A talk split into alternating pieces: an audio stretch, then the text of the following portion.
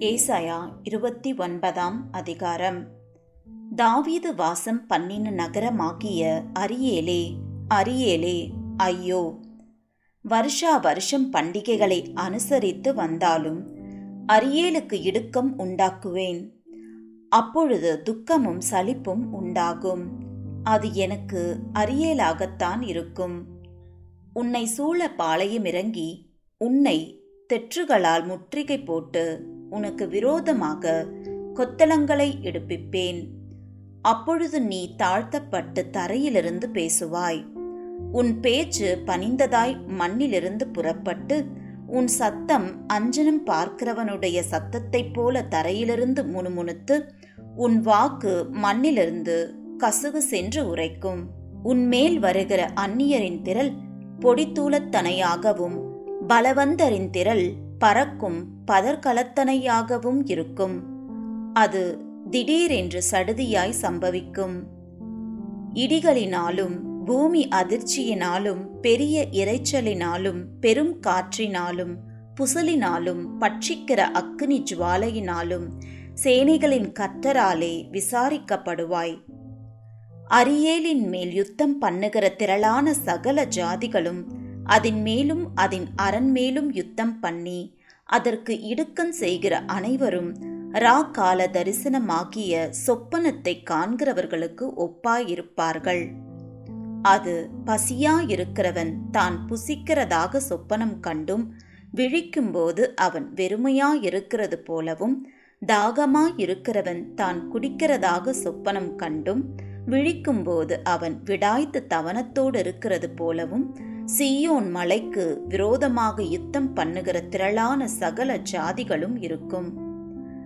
தரித்து நின்று திகையுங்கள் பிரமித்து கூப்பிடுங்கள் வெறுத்திருக்கிறார்கள் திராட்ச ரசத்தினால் அல்ல தள்ளாடுகிறார்கள் மதுபானத்தினால் அல்ல. கர்த்தர் உங்கள் மேல் கன நிദ്രயின் ஆவியை வரப்பண்ணி உங்கள் கண்களை அடைத்து ஞான திருஷ்டிக்காரராகிய உங்கள் தீர்க்கதரிசிகளுக்கும் தலைவர்களுக்கும் முக்காடு போட்டார். ஆதலால் தரிசனமெல்லாம் உங்களுக்கு முத்தரிக்கப்பட்ட புஸ்தகத்தின் வசனங்களைப் போல் இருக்கும் வாசிக்க அறிந்திருக்கிற ஒருவனுக்கு அதை கொடுத்து நீ இதை வாசி என்றால் அவன் இது என்னால் கூடாது இது முத்திரித்திருக்கிறது என்பான். அல்லது வாசிக்க தெரியாதவனிடத்தில் புஸ்தகத்தை கொடுத்து நீ இதை வாசி என்றால் அவன் எனக்கு வாசிக்க தெரியாது என்பான். இந்த ஜனங்கள் தங்கள் வாயினால் என்னிடத்தில் சேர்ந்து தங்கள் உதடுகளினால் என்னை கனம் பண்ணுகிறார்கள். அவர்கள் இருதயமோ எனக்கு தூரமாய் விலகி இருக்கிறது அவர்கள் எனக்கு பயப்படுகிற பயம் மனுஷராலே போதிக்கப்பட்ட கற்பனையாயிருக்கிறது. ஆதலால் இதோ நான் அற்புதமும் ஆச்சரியமுமான பிரகாரமாக இந்த ஜனங்களுக்குள்ளே ஒரு அதிசயத்தை செய்வேன். அவர்களுடைய ஞானிகளின் ஞானம் கெட்டு அவர்களுடைய விவேகிகளின் விவேகம் மறைந்து போகும் என்று ஆண்டவர் சொல்லுகிறார். தங்கள் ஆலோசனையை கர்த்தருக்கு மறைக்கும்படிக்கு மறைவிடங்களில் ஒழித்து தங்கள் கிரியைகளை அந்தகாரத்தில் நடப்பித்து நம்மை காண்கிறவர் யார்? நம்மை அறிகிறவர் யார் என்கிறவர்களுக்கு ஐயோ. ஆ நீங்கள் எவ்வளவு மாறுபாடுள்ளவர்கள். குயவன் களிமண்ணுக்கு சமானமாக எண்ணப்படலாமோ? உண்டாக்கப்பட்டது தன்னை உண்டாக்கினவரை குறித்து அவர் என்னை உண்டாக்கினதில்லை என்றும் உருவாக்கப்பட்டது தன்னை உருவாக்கினவரை குறித்து அவருக்கு புத்தியில்லை என்றும் சொல்லத்தகுமோ இன்னும் கொஞ்சம் காலத்தில் அல்லவோ லீபனூன் செழிப்பான வயல்வெளியாக மாறும். செழிப்பான வயல்வெளி காடாக எண்ணப்படும்.